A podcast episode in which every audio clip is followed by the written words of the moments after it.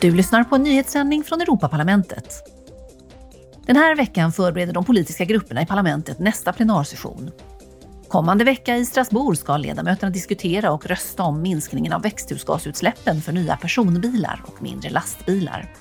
De ska också rösta om att baka in åtgärderna i satsningen Repower EU i de nationella återhämtningsplanerna.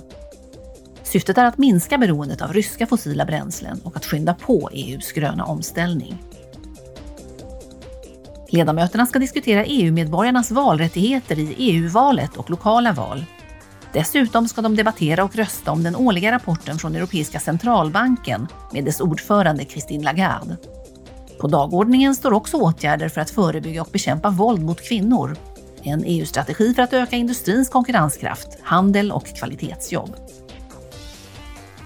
Den här veckan ska också ledamöter från parlamentets energiutskott rösta om ett förslag om att uppdatera EUs direktiv om energiprestanda för byggnader som är en del av det så kallade 55-procentspaketet. Uppdateringen ska få fart på byggnadsrenoveringar och se till att de blir mer noggrant gjorda. Samtidigt vill man ha ett uttalat mål om att uppnå ett byggnadsbestånd med nollutsläpp till 2050. Du har lyssnat på en nyhetssändning från Europaparlamentet.